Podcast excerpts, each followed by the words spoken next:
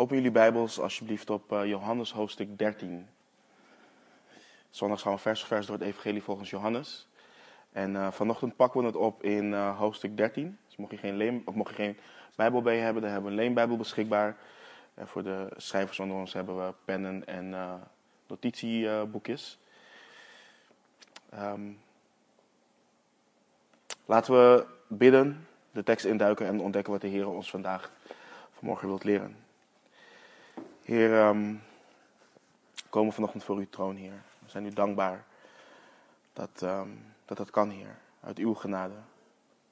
En uh, we zien uit naar wat u vanochtend gaat doen. Uh, we willen zo graag van u leren. We willen zo graag van u horen.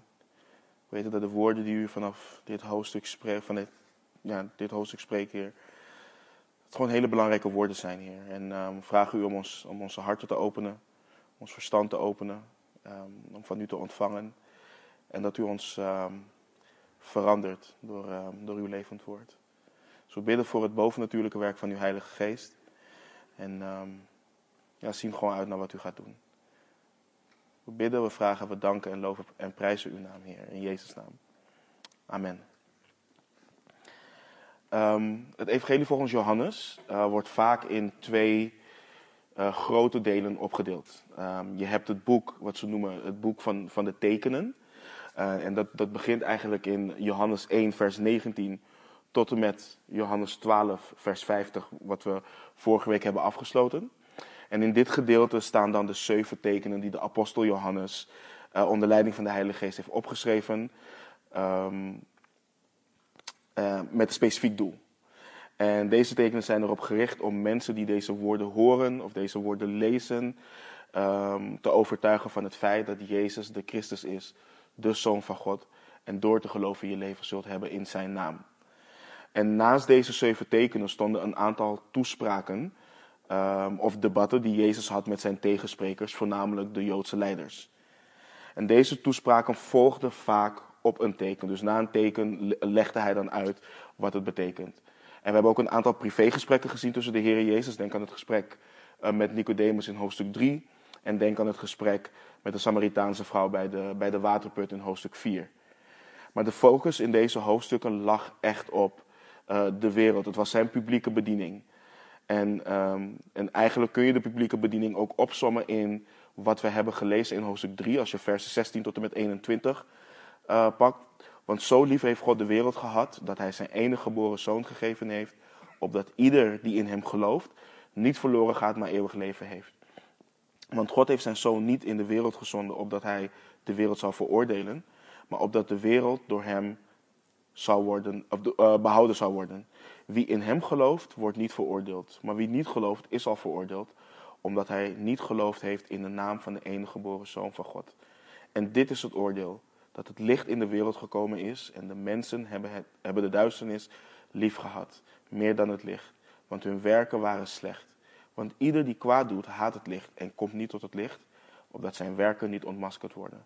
Maar wie de waarheid doet, komt tot het licht, opdat van zijn werken openbaar wordt, dat, uh, openbaar wordt dat ze in God gedaan zijn.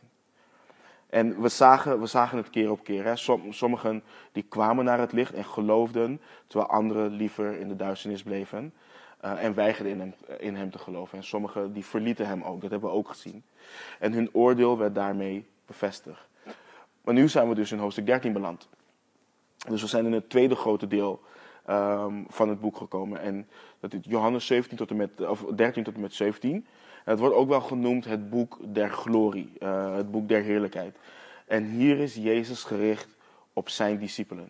Hij richt zich op, op hen die in hem geloven. En hierin zien we dat het uur van Jezus is gekomen. Het uur van zijn kruisiging, zijn dood, begraving, wederopstanding en vervolgens ook zijn hemelvaart. En het is belangrijk om de kruisiging, het offer van Christus, als zijn moment van verheerlijking te zien. Want soms kunnen we kijken naar, uh, uh, naar de kruisiging of zijn dood en dan zien we het als iets sombers. Van wow, wacht, ze hebben hem gedood. Maar het is juist het moment van zijn verheerlijking. Zonder zijn verheerlijking zouden wij die geloven niet kunnen delen in hem. We zouden geen mede-erfgenamen van hem kunnen zijn. Dus dat is, dat, is gewoon echt iets moois om te zien. En wat ik prachtig vind aan dit hoofdstuk trouwens, Johannes 13, Het is een hoofdstuk dat als je het goed leest, het interpreteert zichzelf. Um, het is echt een levend woord en het spreekt ook tot Gods kinderen. Het legt zichzelf eigenlijk uit. Het hoeft in feite niet uitgelegd te worden, maar hè, we gaan vanochtend wel gewoon dieper op de tekst in. Dus laten we in vers 1 beginnen en de, de, de, de scène schetsen dan, wat, er, wat zich afspeelt in deze kamer. Want er gebeurt ook veel meer dan we in dit hoofdstuk eigenlijk zien. Dus um, Johannes 13, vers 1. En voor het feest van het Pascha, toen Jezus wist dat zijn uur gekomen was, dat hij uit deze wereld zou overgaan naar de Vader, heeft hij de zijnen die in de wereld waren en die hij liefgehad had, liefgehad tot het einde. Het is goed om te beseffen dat we ons nu bevinden in de laatste avond van het leven van Jezus. We hebben nog een aantal hoofdstukken te gaan, maar we zijn, we zijn in de laatste avond van zijn, van zijn leven um, zijn we beland. En we lezen net dat het net voor het Pascha van de Joden was. En we weten, het Pascha vierde de Joden ieder jaar om te gedenken hoe de Heer het volk heeft verlost uit de handen van Egypte. Um, en Jezus wist dat zijn uur gekomen was, dat hij uit deze wereld zou gaan en over zou gaan naar de Vader. En dat hij het wist is iets bijzonders en verdient ook onze aandacht. Want hij wist het. Het is niet alsof Judas hem had verrast door hem te verraden. Het is niet alsof hij totaal verbaasd was dat hij werd opgepakt en later terecht stond en uiteindelijk ook gekruisigd werd. Alles in het leven en de bediening van Christus werkte tot dit moment toe. Alles. En het moment dat hij de prijs zou betalen voor de wereld. Voor, voor de zonde van de wereld. Dat hij het werk zou volbrengen en terug zou gaan naar de Vader. En we lezen dat Jezus de zijnen, zijn discipelen, lief, gehad had, uh, lief heeft gehad tot het einde. En het is niet alsof Christus is gestopt met het liefhebben van, uh, van zijn discipelen of van ons. Maar wat, wat de tekst hier leert, in de oorspronkelijke tekst, is gewoon... Hij heeft ze tot het uiterste lief gehad. En, en, en wat, wat, wat, het voor mij, wat voor mij bijzonder is, en wat het bijzonder maakt, is dat Jezus weet dat Petrus hem hierna, niet lang hierna gaat verloochenen. En dat zijn discipelen zullen wegvluchten. Het moment dat hij opgepakt wordt. En toch, toch lezen we dat Christus hen tot het uiterste heeft liefgehad. En hij gaat niet lang daarna laten zien, uh, door voor de zijnen genageld te worden aan het kruis, dat hij ze lief heeft gehad. En weet je, je gaat ook zien, hè, later wordt Petrus in ere hersteld, um, wanneer, hij, wanneer hij Christus drie keer heeft verlogen. En ons kan het ook bemoedigen dat we struikelen. Soms maken we fouten. Soms keren we ons van hem af of wat dan ook. Maar we mogen blijven onthouden dat hij ons tot het uiterste heeft liefgehad, maar dat hij ons blijft liefhebben. Dat hij bijvoorbeeld voor ons uh, pleit uh, bij de Vader. Dus weet je, het is iets waar we, ons, waar we eigenlijk met ons verstand niet bij kunnen. Daar waar wij in onze gevallen natuur zo gericht zijn op onszelf, zien we hier dat God uh, in het vlees komt en de zijnen die gevallen zijn tot het uiterste heeft liefgehad. Met al hun tekortkomingen. En ik hoop dat het je bemoedigt, want mij bemoedigt het echt, wetende dat Christus je lief heeft. Tot het uiterste. Dat hij zijn leven heeft gegeven voor ons. En ik hoop ook dat het je bemoedigt dat je, dat, te weten dat je de zijne bent. Dat je van hem bent. En wanneer je tot geloof komt, je je leven aan, dus je leven aan Christus geeft, opnieuw geboren wordt, dan ben je van hem. Hij heeft je gekocht met zijn kostbare bloed. Je bent gewoon letterlijk van hem. En we lezen vanaf vers 2. Toen dan de maaltijd plaatsvond en de duivel Judas Iscariot, de zoon van Simon, al in het hart gegeven had hem te verraden, stond Jezus, die wist dat de Vader hem alle dingen in handen gegeven had en dat hij van God uitgegaan was en tot God heen ging, op van de maaltijd. Legde zijn kleren af, nam een linnen doek en deed die om zijn middel. Daarna goot hij water in de waskom en begon de voeten van de discipelen te wassen en af te drogen met de linnen doek die hij om zijn middel had. Dus we lezen hier dat de paasmaaltijd al plaatsvond. En we zien dat Judas Iscariot het in zijn hart heeft ontvangen om, om Jezus te verraden. En hij is, hij is een perfect voorbeeld van iemand die de duisternis meer lief heeft gehad dan het licht. Het licht waarin hij wandelde. En het licht wat continu zo fel op hem scheen, keer op keer. En op dit punt, het is ook goed om te beseffen, is Judas al geweest naar de overpriesters. Hij is daar al geweest en heeft Jezus al in zijn hart verraden voor 30 zilverstukken. Hij heeft dat al in ontvangst genomen. Um, en, en, en dit is ook voorzegd in Zacharias 11. Uh, Judas wacht nu simpelweg op het juiste moment om hem te overleveren aan de Joodse leiders. Dat is waarop hij wacht. En we hebben er al eerder bij stilgestaan. Um, maar het is zo verontrustend dat Judas, die elk teken heeft gezien, die geroepen is, net zoals Petrus, net zoals Johannes, net zoals Matthäus, net zoals de andere apostelen, ervoor kiest om Jezus te verraden. En het leert ons dat mensen ver kunnen gaan in hun godsdienst, dat ze veel kunnen doen in de naam van Jezus, maar uiteindelijk niet bekeerd blijken te zijn. Dat kan. Dat, dat zien we gewoon hier. Um, dat, ze eigen, dat, ze, dat ze hypocrieten in hun hart zijn. En het leert ons dat het ons niet uitmaakt dat je bijvoorbeeld een voorganger bent. Dat je um, iemand hebt in de muziekbediening of wat voor positie dan ook. Um, als het hart van die persoon niet gegeven is aan Christus, maakt het allemaal niks uit. Als die persoon niet gestorven is aan zichzelf en Christus achterna is gegaan, dan maakt het helemaal niks uit. En godsdienst, en dat is ook belangrijk om te beseffen, godsdienst gemaakt door mensen is makkelijk. Want jij verzint wat jou rechtvaardig maakt, jij verzint wat jou heilig maakt. Jezelf verlogenen en Christus navolgen, dat is een ander verhaal. Dat is wat je let, dat, kost je jezelf, dat, kost, dat is gewoon de dood. En ik geloof dat het verhaal van Judas ook voor onze waarschuwing en onze bemoediging is opgeschreven. Want soms raken we zo verontwaardigd wanneer het blijkt dat een beleidende christen afvalt of een hypocriet blijkt te zijn of wat dan ook. Vaak doen we alsof dit voor het eerst gebeurt. Van wow, hoe kan, hoe kan dit gebeuren? Een tijd geleden zijn bijvoorbeeld twee, uh, wat, wat mensen noemen, prominente figuren binnen het christendom van hun geloof gevallen. Eén daarvan was een songwriter binnen een bekende evangelische uh, uh, kerk, een wereldwijde kerk. En de andere was een, een auteur en een voormalig voorganger. Ik, ik kende ze zelf niet, maar blijkbaar waren het best wel grote namen binnen, uh, binnen het christendom. Maar ze geloven niet meer in Christus. Geloven niet in de opstanding. En een van hen heeft een van de grootste liederen gezongen die vandaag de dag nog steeds in de kerk gezongen wordt. Um, maar het hoort ons niet te verbazen. Het is niet, uh, het is niet dat het ons niets hoort eh, te doen, want het gaat om een verloren ziel. Dus we horen te bidden voor die personen. Maar dit is niet iets anders dan wat Judas ook heeft gedaan.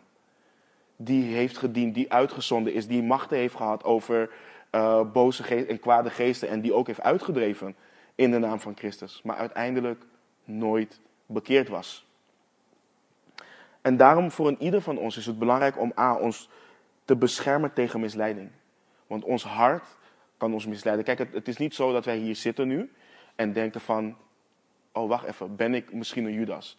Nee, dat, dat leeft gewoon in je hart. Judas wist dat hij Judas was. Hij wist dat. Um, maar ons hart kan ons wel misleiden. We kunnen in die zin kunnen we wel gewoon afdwalen. En het is belangrijk om te bidden en te vragen om een oprecht hart wanneer we God dienen. Um, en David doet dit op een prachtige manier in de psalmen. In psalm 26, vers 2. Beproef mij, heren. Ja, stel mij op de proef. Toets mijn nieren en mijn hart. In Psalm 139, versen 23 en 24 lezen we: Doorgrond mij, o God, en ken mijn hart. Beproef mij en ken mijn gedachten. Zie of er bij mij een schadelijke weg is en leid mij op de eeuwige weg. Dus het zijn dingen die we horen te vragen, want ons hart kan ons blijkbaar misleiden en denken dat we op, op, op het juiste pad wandelen, maar ons hart is misschien ver van de Heer. Dus het is belangrijk om ons hart hierin te toetsen en ook Soms doen we bijvoorbeeld karakterstudies. Hè, dan kijken we naar mensen in, in de Bijbel. Bijvoorbeeld als je het karakter van Daniel bestudeert, een goddelijke man. Als je het karakter van Jesaja of Jeremia. Maar ook het karakter van een Judas moeten we bestuderen. Omdat dat ook opgeschreven is, um, zodat we daarvan kunnen leren. Maar in dit alles zien we dat Jezus de maaltijd onderbreekt. Hij stond op van de maaltijd, legde zijn kleren af, nam een linnen doek en deed die om zijn middel en begon de voeten van de discipelen te wassen. Dus een bijzonder en super intiem beeld. Maar voor we hier dieper op ingaan, moeten we ook begrijpen wat de dynamiek is wat zich in die kamer afspeelt. Want er is, we zien het hier niet, maar er is een verontrustende en ongezonde dynamiek is er bezig in de kamer. In Lucas 22 lezen we namelijk dat er oneenigheid ontstond tussen de discipelen. Hier in deze kamer. Tussen de discipelen over wie van hen geacht werd de belangrijkste te zijn. We lezen, we lezen dat in Lucas 22, vers 24. En het is belangrijk om te zien hoe dit eruit zag. Want in de oorspronkelijke taal schetst dit niet het beeld dat ze een beschaafd gesprek met elkaar aan het voeren was en naar elkaar aan het luisteren waren in alle redelijkheid en luisteren naar jouw argument van waarom ben jij de grootste of waarom ben, ben jij de grootste. Nee, ze hadden openlijk een discussie met elkaar, een schreeuwpartij met elkaar, um, over wie van hen de belangrijkste was. Dus er, er, was een heftige discussie aan de gang, als we dat in de oorspronkelijke tekst. Ze waren aan het twisten, bekvechten, strijden over dit onderwerp. En deze mannen hebben drieënhalf jaar hebben ze met Christus gewandeld. Ze hebben elke preek van hem gehoord. Ze hebben zijn hart gehoord, ze hebben, eer, ze hebben Jezus horen zeggen. U weet dat de leiders van de volken heerschappij over hen voeren. En de groten macht over hen uitoefenen. Maar zo zal het onder u niet zijn. Maar wie onder u groot wil worden, die moet uw dienaar zijn. En wie onder u de eerste wil zijn, die moet uw dienaar zijn. Zoals ook de zoon des mensen niet gekomen is om gediend te worden, maar om te dienen en zijn ziel te geven tot een losprijs, uh, losprijs voor velen. Matthäus 20, vers 25 tot en met 28. Dit hebben ze onder andere gehoord. Maar hier heb je twaalf mannen, volwassen mannen, die met elkaar, dus die drieënhalf jaar met Jezus hebben gewandeld. Ze wisten wie hij was. Ze hebben elk woord uit zijn mond gehoord. Ze hebben gezien hoe nederig hij is. En daarom is het ook belangrijk om, om, om te letten op wat, op wat Johannes in vers 3 schrijft, om een duidelijk beeld te krijgen van wat Jezus zo gaat doen. Jezus die wist dat de Vader hem alle dingen in handen gegeven had en dat hij van God uitgegaan was en tot God heen ging. Het is belangrijk om dat te lezen.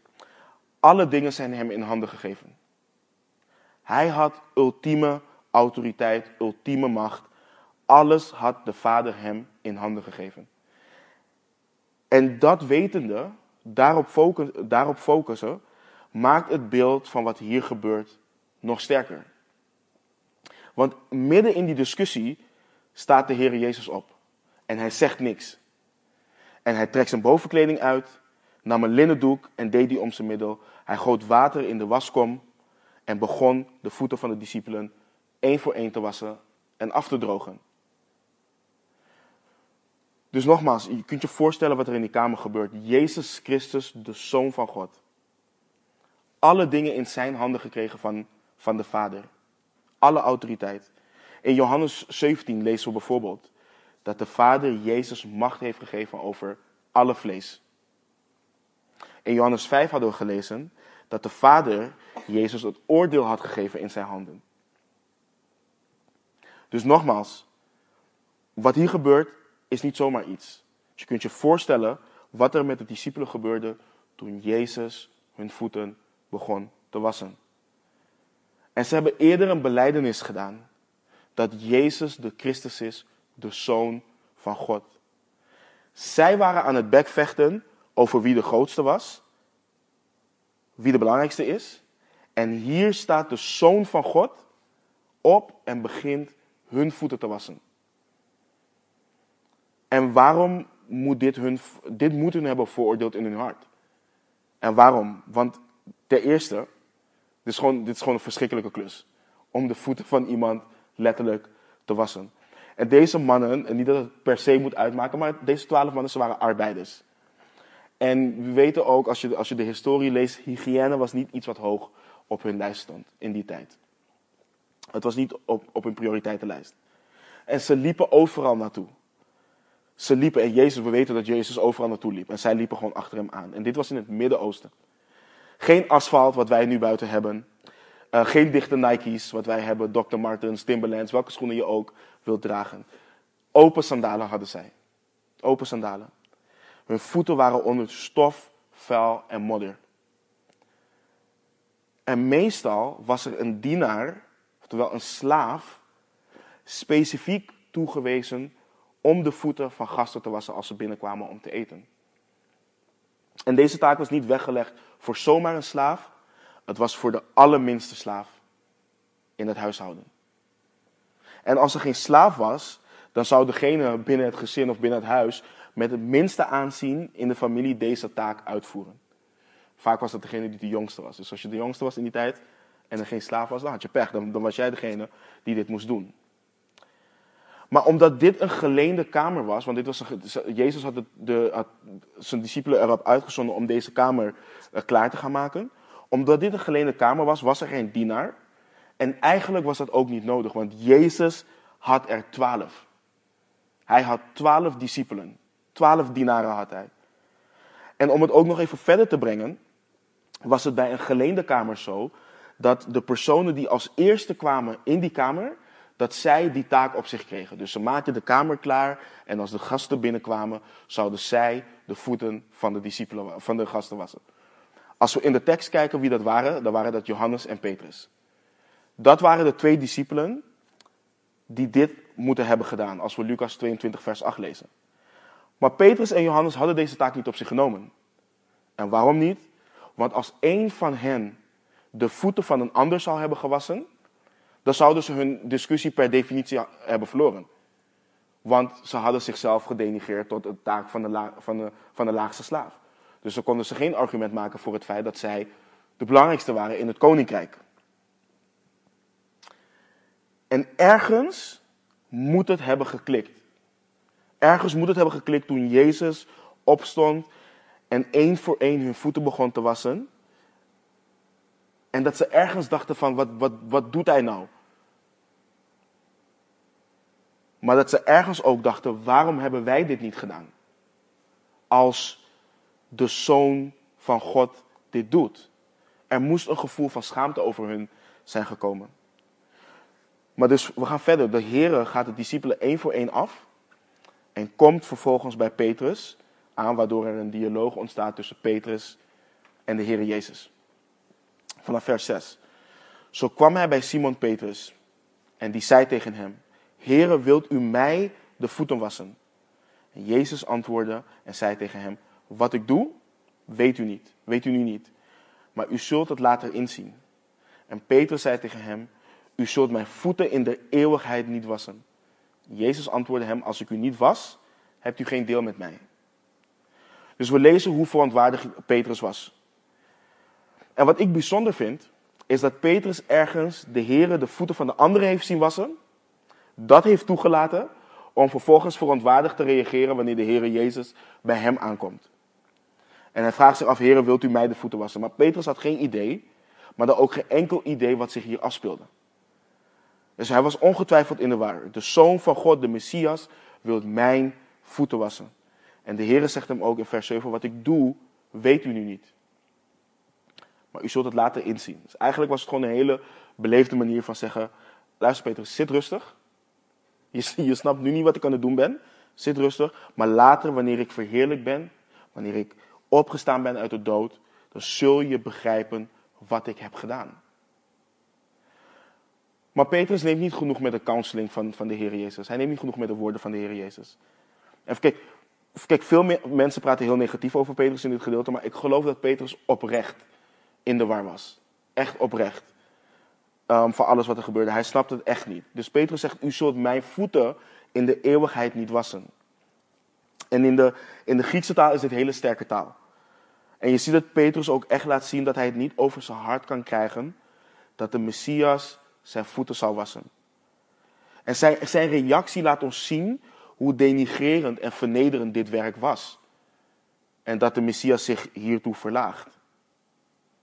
Maar de reactie van de Heer doet Petrus van gedachten veranderen. En Jezus antwoordde hem, als ik, u niet, als ik u niet was, hebt u geen deel met mij. Ik, ik geloof niet dat de Heer hier zegt dat Petrus niet gerecht, gered is als hij zijn voeten niet was. Ik geloof dat de Heer het hier specifiek heeft over gemeenschap, over fellowship.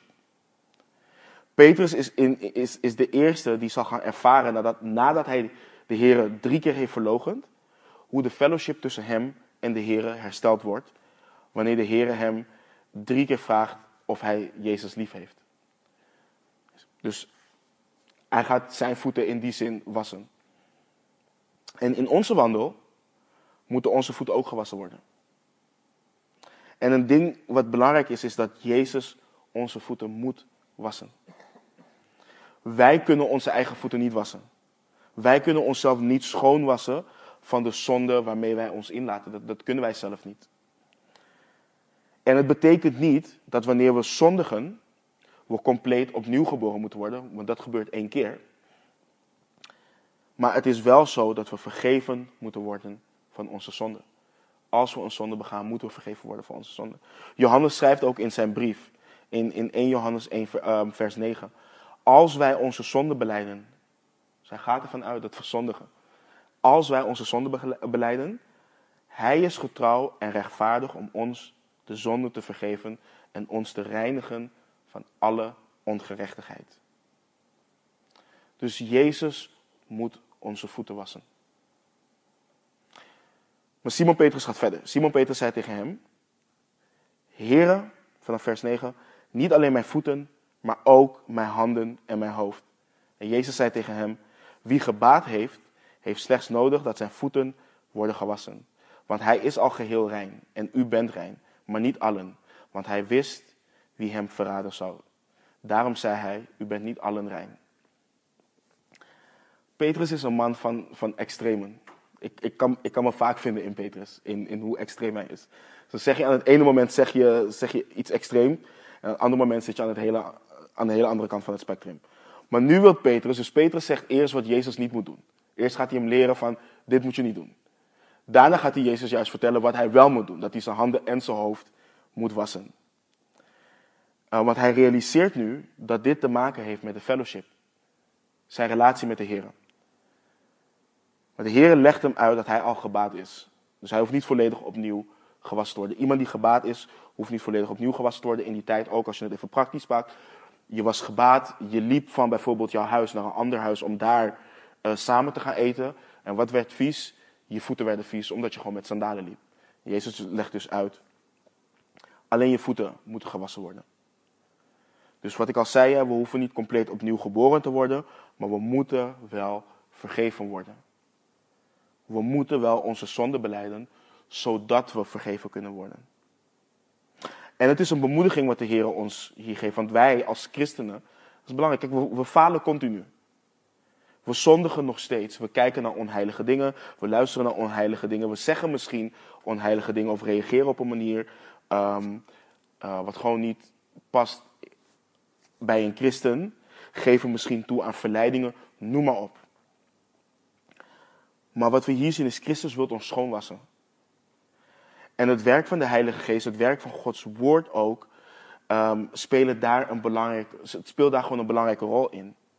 En wanneer we het Woord bestuderen, wanneer we het tot ons nemen, wanneer we het gepredikt horen, dan spreekt de Geest tot ons. Hij overtuigt ons van het feit dat er misschien zonde in ons leven is, waarvan we ons moeten bekeren. Uh, zonde die we moeten beleiden aan God. En wanneer we dat doen, wanneer we dat doen, wanneer we dat beleiden, worden we vergeven en onze fellowship, onze gemeenschap met de Heer wordt hersteld. En dit is iets wat we nodig hebben. Wat ik al zei, we hebben het nodig dat onze voeten gewassen worden. Want we hebben die fellowship met God hebben we nodig. We hebben het nodig dat ons hart, dat we ons hart toetsen en dat ons hart getoetst wordt door de Heer. Maar het is, het is, het is kijk, ik, ik, ik weet niet van jullie verleden voor Christus. Ik weet wat mijn verleden voor Christus was.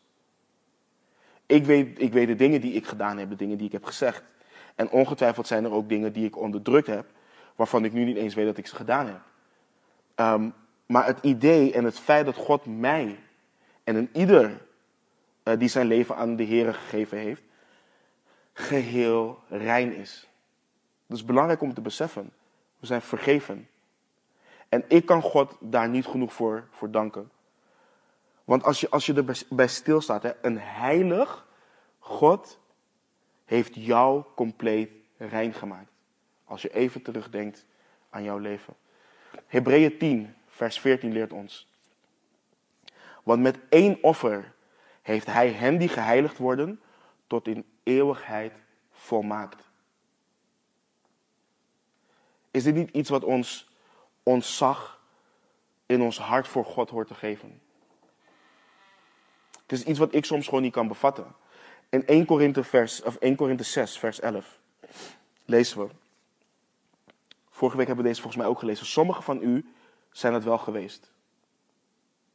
Maar u bent schoongewassen. Maar u bent geheiligd. Maar u bent gerechtvaardigd. In de naam van de Heere Jezus en door de geest van onze God.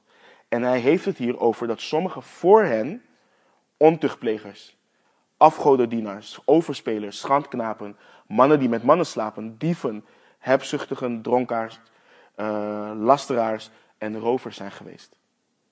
Maar ze zijn schoongewassen, geheiligd, gerechtvaardigd in de naam van onze Heer Jezus en door de geest van God. Dat is wie we waren. Titus, Titus hoofdstuk 3, versen 3 tot en met 5.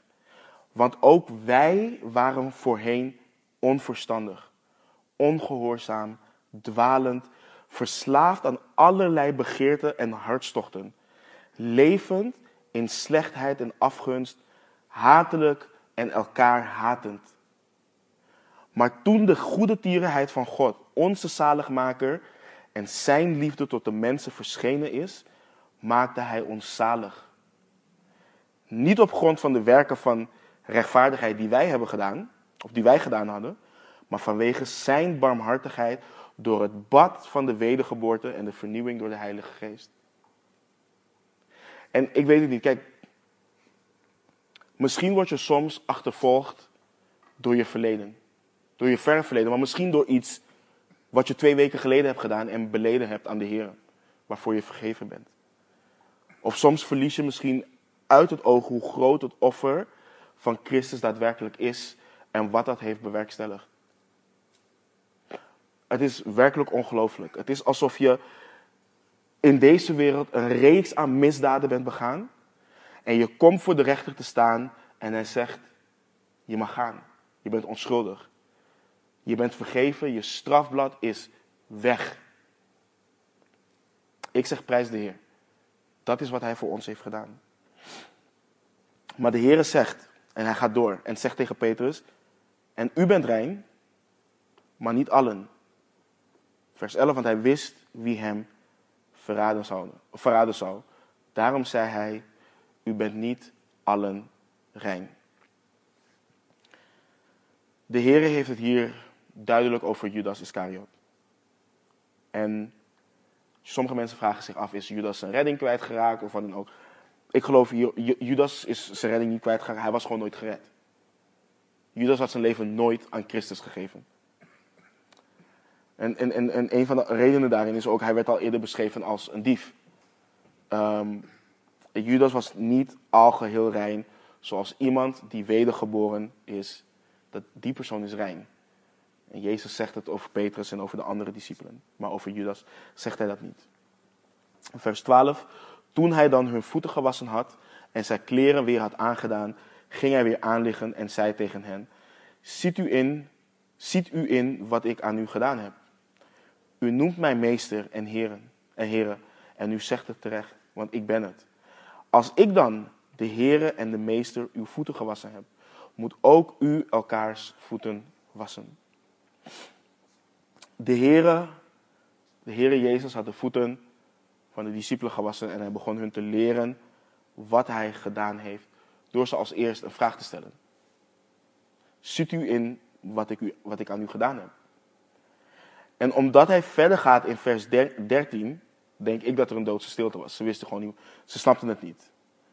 Ze begrepen niet wat dit betekende. En de Heere zegt, jullie noemen me meester. En belangrijk, een meester is iemand waarvan je leert. Iemand die je navolgt. Maar niet alleen dat, ze noemen hem heren. Heren is iemand waarnaar je luistert, die je gehoorzaamt. Dus ze wisten wat voor status hij had, om het maar even zo te zeggen. Ze erkenden de autoriteit van Jezus Christus. En hij zegt ook, jullie noemen me terecht zo, want ik ben ook jullie heren en meester. En nu komt het. Als ik dan, de heren en meester, uw voeten heb gewassen, moet ook u elkaars voeten wassen. Dus ze zaten te discussiëren over status, terwijl degene met de allerhoogste autoriteit hun voeten waste.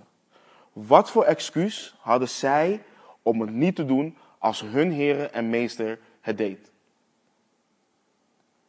De Heere heeft de positie van een slaaf ingenomen.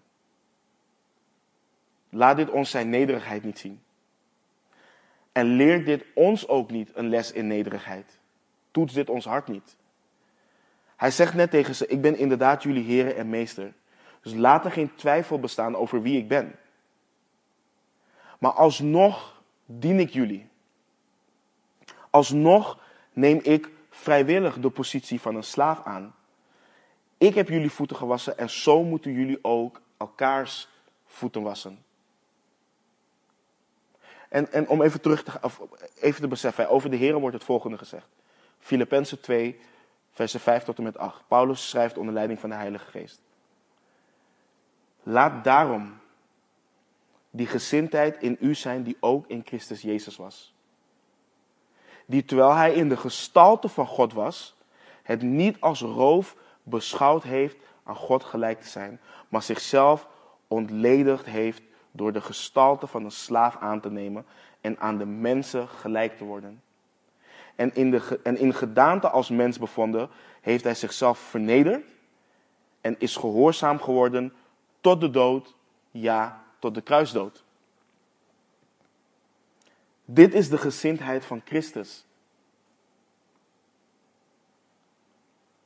En nu een belangrijke vraag. Dit, dit is een vraag die altijd hoort. Moeten we letterlijk elkaars voeten wassen? Dus moeten we volgende week met een waskom komen, water erin gieten en elkaars voeten beginnen te wassen? Ik geloof niet dat de tekst dit leert. Dat we letterlijk elkaars voeten moeten wassen. De tekst, de tekst leert ons over dienstbaarheid, over nederigheid. En dit beeld van voeten wassen wordt daarbij gebruikt. Je hebt kerken waar ze dat doen. Ik veroordeel dat niet. Als men de overtuiging heeft dat ze elkaars voeten willen wassen, dan moeten ze dat vooral doen. Maar nogmaals, ik geloof niet dat de, de tekst ons dit opdraagt, opdraagt om letterlijk elkaars voeten te wassen. En wat je, wat je ook ziet, weet je, soms heb je mensen die, die, die wassen elkaars voeten, maar hun hart zit niet in, in, in de daad om dat te doen. Dus het is niet een opdracht, een gebod om letterlijk elkaars voeten te wassen. Het leert elkaar dat we elkaar horen te dienen. Dat we slaven van elkaar horen te zijn. En een prachtige definitie wat ik vond van een slaaf is als volgt. Iemand die een ander dient en niet over zijn eigen leven beschikt. En vaak denken we bij het woord slaaf aan iemand die wordt gedwongen tot slavernij. Maar in de context van het Nieuwe Testament en het feit dat we slaven van Christus zijn, um, heeft het het beeld dat we vrijwillig onder de autoriteit van Christus leven. Dus als we kijken naar deze definitie en als we kijken naar hoe Christus ons oproept om elkaar te dienen, om elkaars voeten te wassen, dan roept dit ons op tot iets wat tegen onze gevallen natuur ingaat. In, in onze gevallen natuur hebben wij de neiging om onszelf um, te verhogen boven anderen. En niet eens altijd onszelf te verhogen boven anderen. In onze gevallen natuur zit het er niet standaard in dat we onszelf juist plaatsen onder een andere. Want niet iedereen heeft de neiging om zichzelf per se boven anderen te stellen. Maar het zit niet in onze gevallen natuur erin dat we zeggen: hé, hey, ik ben minder dan jij bent. Dat zit niet in onze gevallen natuur. In onze gevallen natuur hebben we de, de, de, de um, neiging om te grijpen naar posities van autoriteit of wat dan ook. Gewoon waar mensen naar ons kijken en mensen ons zien. Maar de Heer leert ons nee, mijn discipelen zijn dienaren. Die wassen elkaars voeten, die dienen elkaar vrijwillig met een opgewekt, opgewekt hart, met liefde.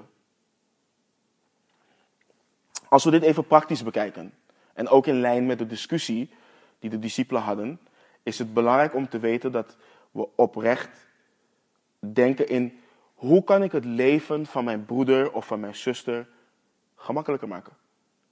Hoe kan ik het leven van mijn broeder of mijn zuster beter maken? Hoe kan ik hem of haar dienen? Hoe kan ik dienen in de kerk? Wat kan er gedaan worden? Wat, wat, wat kan er opgepakt worden? En mensen zijn tegenwoordig niet meer bezig om op zo'n simpele manier te dienen. Het moet altijd groot tegenwoordig. Wat, wat mensen als in hun ogen als groot zien. Ik wil voorgaan. Ik wil bijbelstudies geven. Ik wil in de muziekbediening. Uh, ik wil mensen counselen. Um, maar simpelweg dienen, dat, dat, is gewoon niet meer genoeg. Het is niet goed genoeg meer. En dat is de kerk ingeslopen. Ik heb, ik heb bewondering. We hebben een broeder in, in, in, in Haarlemmermeer. In Nieuw-Vennep, de Calvary Chapel Nieuw-Vennep. Altijd de eerste op locatie. Altijd. Uh, de laatste die weggaat. Uh, mocht er iets schoongemaakt moeten worden, hij maakt, hij maakt altijd schoon. Um, hij is niet te beroerd om te doen. Moet er iemand opgehaald worden, hij doet het. Uh, stoelen opzetten, doet hij. Um, en je hoort hem niet klagen. Nooit. Nooit. Je hoort hem niet klagen. Hij zoekt niet naar eer, hij, hij dient gewoon. Hij dient gewoon. En het is niet om, hem, om, om, om op te scheppen over hem of om hem te verheerlijken. Maar dit zijn gewoon van die type mensen die gewoon alles oppakken. Dingen waarvan wij niet denken van, hey, is het nodig in de kerk of wat dan ook. Dingen die wij gewoon over het hoofd kunnen zien. Maar wanneer ze er niet zijn, dan merk je opeens van, hé, hey, wacht even. Dit, dit is er niet, of die persoon is er niet. Of je merkt opeens dat ze eigenlijk zijn gewoon onmisbaar. En dat ze heel veel doen. En eh, begrijp me niet verkeerd, hè? een van de dingen waarom ik blij ben over dat, dat we vers voor vers door de Bijbel gaan. Want ik, dit is niet een oproep voor jullie om als eerste hier in de kerk te zijn of wat dan ook. We gaan gewoon door de teksten heen en dit is gewoon wat, wat, wat we behandelen. Maar als we, als we nu de geestelijke toepassing pakken en het, en het brengen naar elkaar. Zoals Christus ons voeten schoon was wanneer het gaat om zonde, zo spreken wij ook in elkaars leven wanneer het gaat om zonde. Zo bemoedigen we elkaar. Zo wijzen we elkaar terecht. Vermanen we elkaar, bouwen we elkaar op. Zoals onze Heer en Meester dat ook bij ons doet. En het is niet dat wij iemand schoonwassen, maar we dienen elkaar daarin. We dienen elkaar op die manier. Jacobus schrijft in zijn brief, uh, Jacobus 5, vers 16. Beleid elkaar de overtredingen. En bid voor elkaar, opdat u gezond wordt. Een krachtig gebed van de rechtvaardige brengt veel tot stand. Als ik weet dat een broeder of een zuster worstelt met zonde, of als ik dat zou doen, dan hoor ik dat te beleiden, zodat zij op wat voor manier mij kunnen dienen. En mij kunnen helpen in het overwinnen van deze zonde. En, en, en, en, en hoe dienen we elkaar? Belangrijke vraag. Zoals de Heer Jezus dat heeft gedaan. Dus let op hoe hij de voeten van de discipelen waste. Hij knielde neer, waste hun voeten en droogde het vervolgens af. Dus hij ging zorgvuldig te werk. Teder, zacht. En dat is ook hoe wij met elkaar daarin horen om te gaan. We horen niet als fariseeën, jij bent slecht, jij bent slecht, met elkaar om te gaan. Maar juist elkaar nederig te dienen. Paulus schrijft in Galaten 6, vers 1. Broeders, ook als iemand onverhoeds tot enige overtreding komt, moet u die geestelijk bent, zo iemand weer terechtbrengen. In een geest van zachtmoedigheid. Houd intussen uzelf in het oog, opdat ook u niet in verzoeking komt. Dus we horen elkaar niet te veroordelen, maar we horen ook niet weg te kijken. We horen elkaar in een geest van zachtmoedigheid weer terug te brengen. En weet je, kijk, als je het even op dat voetenwassen pakt. Het is, niet, het, het is niet fijn als je bijvoorbeeld, stel voor je zit hier, iemand komt met een, um, een waskom met water erin en het water is ijskoud. Dat is niet fijn. En soms, zijn we ook, soms kunnen we ook op die manier met elkaar omgaan. Je, bent gewoon, je moet dit doen en bekeer je. Klaar. Maar we moeten ook niet met superheet water komen en iemand branden met dat water. En iemand ook weer afvikken van, ben je aan het doen? Je weet toch wat er staat? Ook niet op die manier. We moeten met rustig lauw water komen en die persoon rustig, wat, wat, wat Paulus schrijft, in een geest van zachtmoedigheid, moeten we die persoon weer terugbrengen. En onszelf daarin ook in de gaten houden. Dat we die persoon op een juiste manier, dat we onszelf niet uit het oog verliezen, dat wij niet in verzoeking komen. En ik geloof dat dit hetgeen is ook waar, wanneer, weet je, als, we, als, als iemand terecht gewezen wordt, hè, dat zijn we altijd, binnen christenen hoor je vaak, ja, je moet niet veroordelen. Um, kijk naar die eigen splinter, of die, die eigen balk in je ogen en dat soort dingen. Maar dit is wat er bedoeld wordt met dat je niet op die manier moet. Je moet jezelf in de gaten houden, opdat je zelf ook niet in verzoeking komt. Dat je niet met de houding komt van ik zal die zonde nooit doen. En dan loop je naar buiten en dan doe je het. Of dan doe je een zonde wat erop lijkt of wat dan ook. Dus we moeten in zachtmoedigheid moeten daarmee, moeten we, moeten daar, daarmee omgaan. En een belangrijke vraag om te beantwoorden is ook, wat was de motivatie van wat de Heer hier deed? En daarmee ook, wat is de motivatie van ons om elkaar te dienen? Om elkaars voeten, was, het voeten te wassen? En het antwoord is liefde. Dat is het antwoord.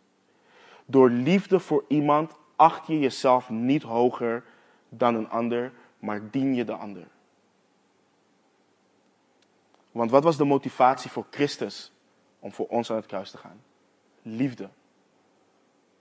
Met liefde heeft hij ons schoongewassen. Van vers 15 gaat verder. Want ik heb u een voorbeeld gegeven, opdat ook u zult doen zoals ik voor u, gedaan, voor u heb gedaan. Voorwaar, voorwaar, ik zeg u, een dienaar is niet meer dan zijn heer en een gezant is uh, niet meer dan hij die hem gezonden heeft. Als u deze dingen weet, zalig bent u als u ze doet. Dus de Heer heeft een, een, een voorbeeld gegeven. En het voorbeeld van de Heer hoort ons te drijven tot het doen wat Hij voor ons heeft gedaan, wat Hij voor de discipelen heeft gedaan. Het voorbeeld van de dienstbaarheid en nederigheid van Christus hoort ons te drijven om elkaar te dienen met een nederig hart.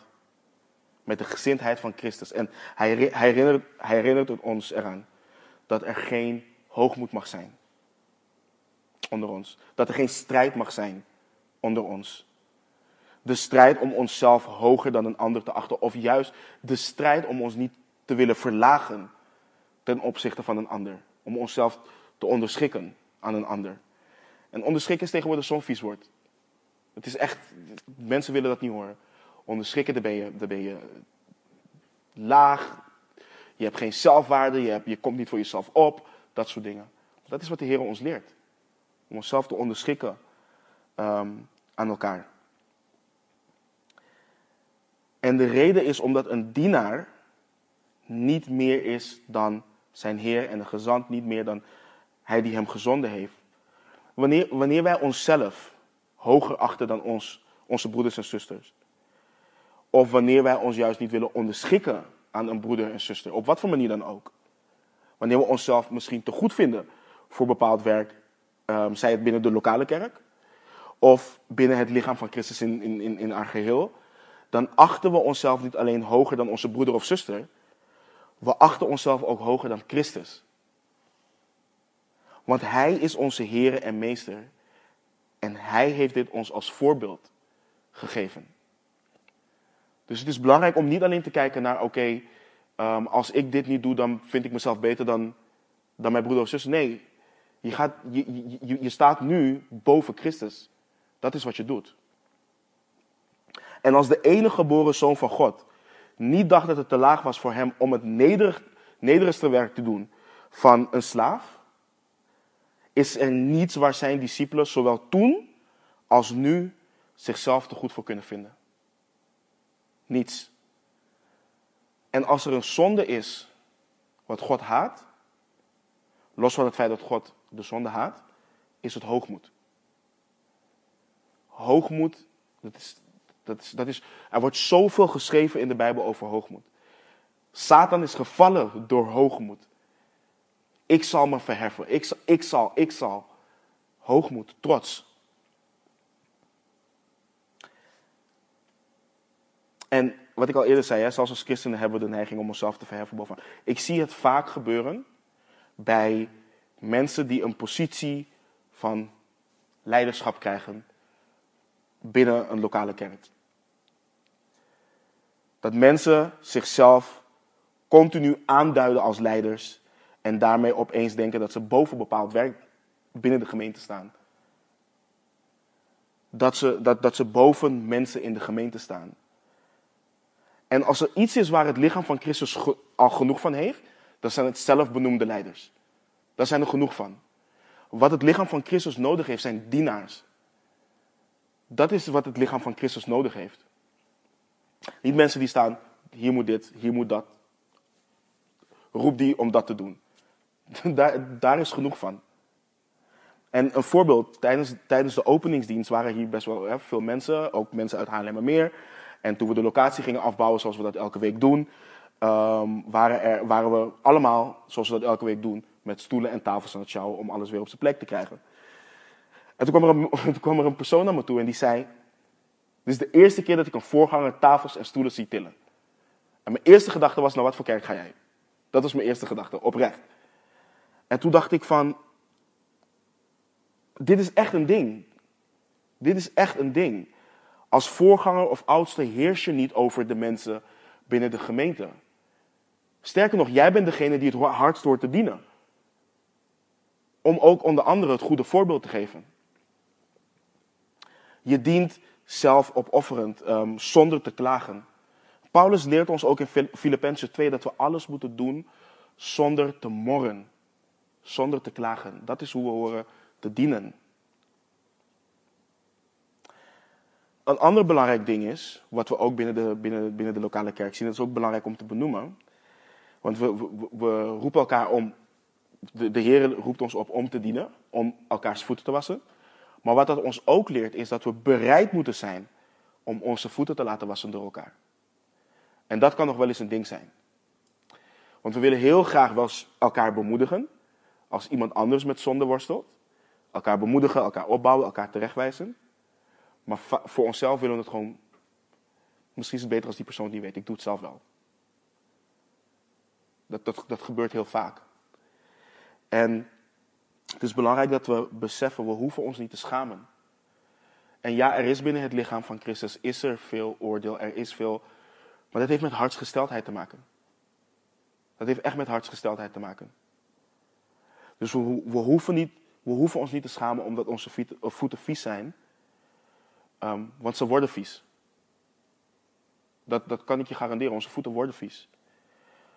Maar we moeten weten dat we terecht kunnen bij een broeder of een zuster zonder ons te schamen. Zodat die broeder of zuster kan spreken in je leven en je of je kan bemoedigen. En als het nodig is, je kan terechtwijzen of vermanen. Dat hart moeten we hebben. Want we zien vaak de, uh, de daad wat Jezus hier doet in, als we praten over elkaars voeten wassen, zien we het alleen in bemoedigen en elkaar opbouwen. Dat is waar we vaak aan denken alleen. Maar Jezus wees zijn discipelen ook terecht. Hij vermaande ze ook wanneer ze ongeloof hadden. Of bijvoorbeeld wanneer Johannes en zijn broer um, vuur uit de hemel willen laten komen omdat een, een, een dorp niet wil geloven. En hij, hij wijst ze terecht op dat moment. Dus we moeten beseffen dat dat er ook bij hoort wanneer we elkaars voeten wassen. Dat we een broeder of een zuster in alle zachtmoedigheid de ruimte moeten geven om ons ook terecht te kunnen wijzen om ons terug te brengen naar de Heer. En let op wat hij zegt. Als u deze dingen weet, zalig bent u als u ze doet. Het woord zalig, daarmee bedoelt hij dolgelukkig. Je bent gelukkig als je dit doet. En dus hij zegt, je bent niet dolgelukkig omdat je deze dingen weet, maar juist dolgelukkig als je deze dingen doet. Het weten is één, het doen is een ander. En over welke dingen heeft het? Eén, bijvoorbeeld voor ons allemaal als eerste het plaatsen van onze voeten in de handen van Christus. Dat is één, dat Hij onze voeten wast. Twee, het wassen van elkaars voeten. En drie, het dienen in de gezindheid van Christus. In de nederigheid waarmee Hij diende. Die dingen maken ons dolgelukkig. Dus het hoort ons vreugde te brengen wanneer we kunnen dienen op wat voor manier dan ook. Ik ben blij dat het, dat, dat het hier in de gemeente, dat mensen gewoon letterlijk met een opgewekte hart dienen. Dat, dat bemoedigt mij. Maar het, dus, en we moeten dus met vreugde dienen, zelfs wanneer het ons wat van onszelf kost. Als we met die geest dienen, de geest van Christus, dan staat er, dat zal ons dolgelukkig maken. Dat maakt ons zalig. Dus nogmaals, het gaat niet alleen om het weten, Kijk, het kennen van de schrift is nutteloos als het ons niet drijft tot het doen van goede werken. Het is belangrijk om dat te weten. Dus hier hebben we, en, en we bij ons in de gemeente hier, we besteden heel veel aandacht aan bijbelstudie, aan het woord. Um, hier um, vers voor vers door de Bijbel. Op woensdag gaan we vers voor vers door de Bijbel. De vrouwen gaan nu zelfs op zaterdag vers voor vers door de Bijbel. Als mannen, wanneer we samenkomen, behandelen we Bijbel. We krijgen veel Bijbel. Maar het gaat er niet om dat het ons alleen doet vergroten in kennis. Het gaat erom dat het ons hart verandert. Daar gaat het, daar gaat het om. Dus het hoort onze drijven tot goede werken. En niet om gered te worden, maar omdat we gered zijn. Jacobus schrijft ook, geloof zonder werken is dood. Dus het weten, het heeft geen zin om je bekend te maken met alle rijkdom van de Bijbel, als je er niets mee doet, als het ook niets met jou doet. Vers 18 tot en met 20. Ik zeg dit niet van u allen. Ik weet wie ik uitverkoren heb. Maar de schrift moet vervuld worden.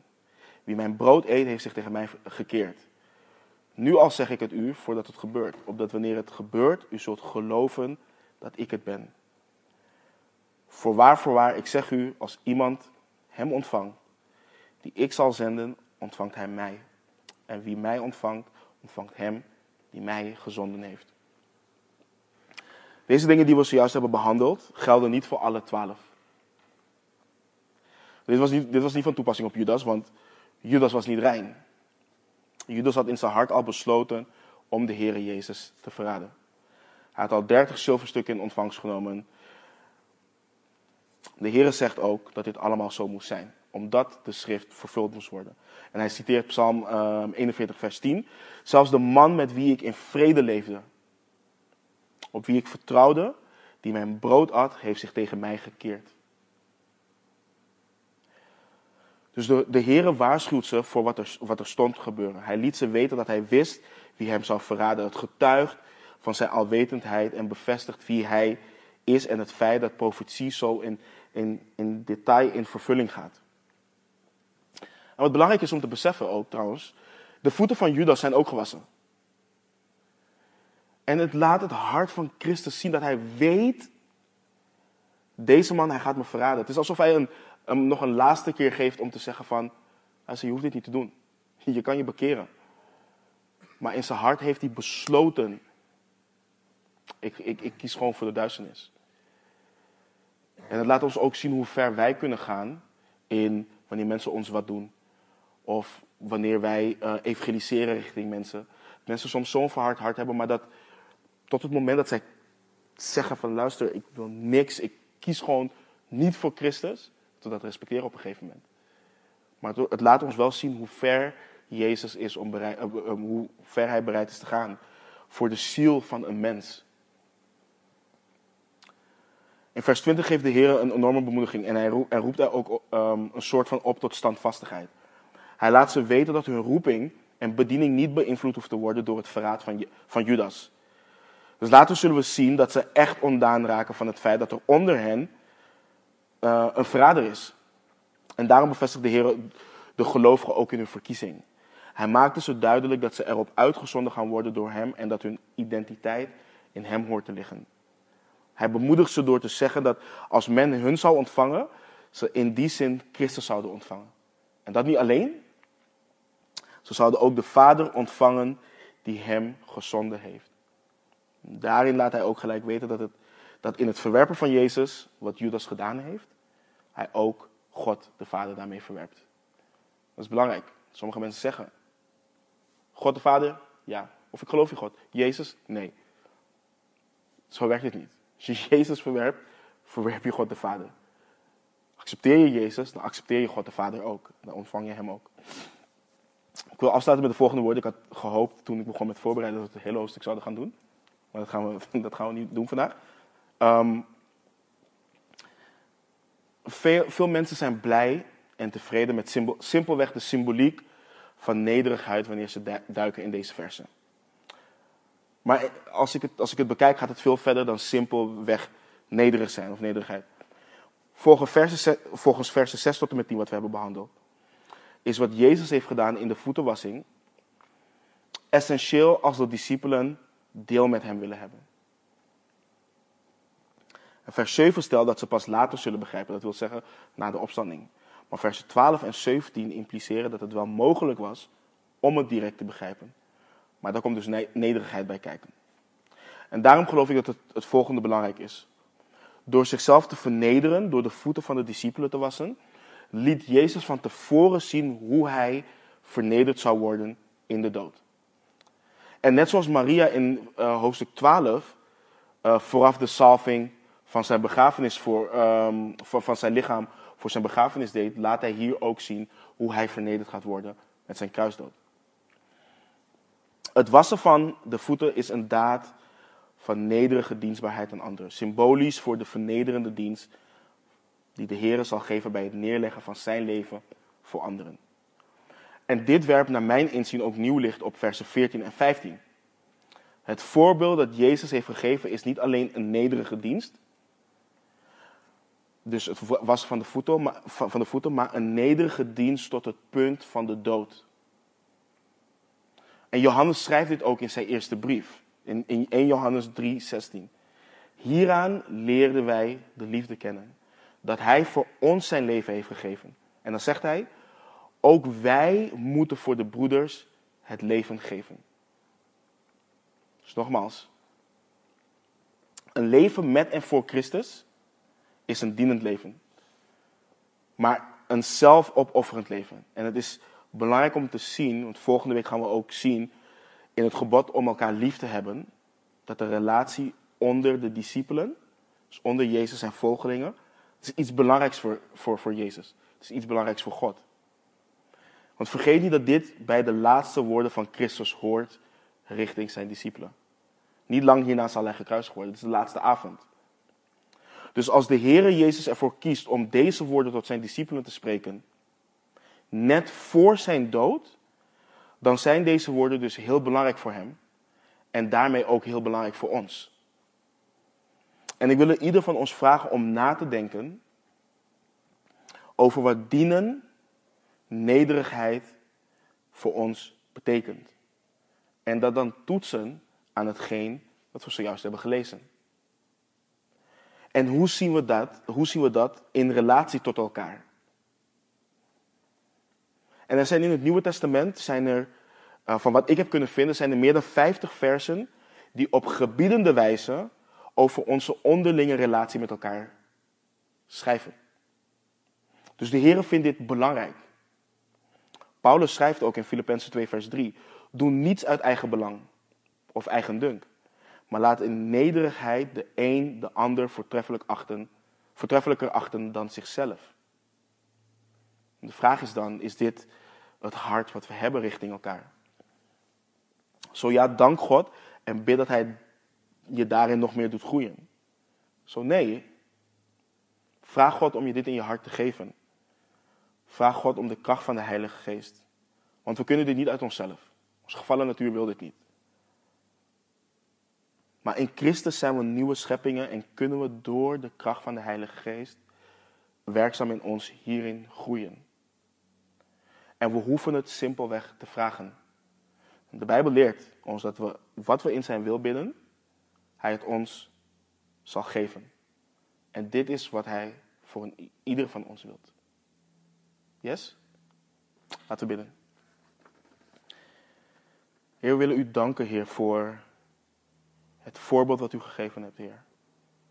Heer, dat we hier uw, uw hart zien en dat we hierin ook zien hoe u wil dat we zijn, Heer. U weet in onze gevallen natuur, u kent ons, u weet, u weet dat dit niet natuurlijk is bij ons of van nature bij ons komt, Heer.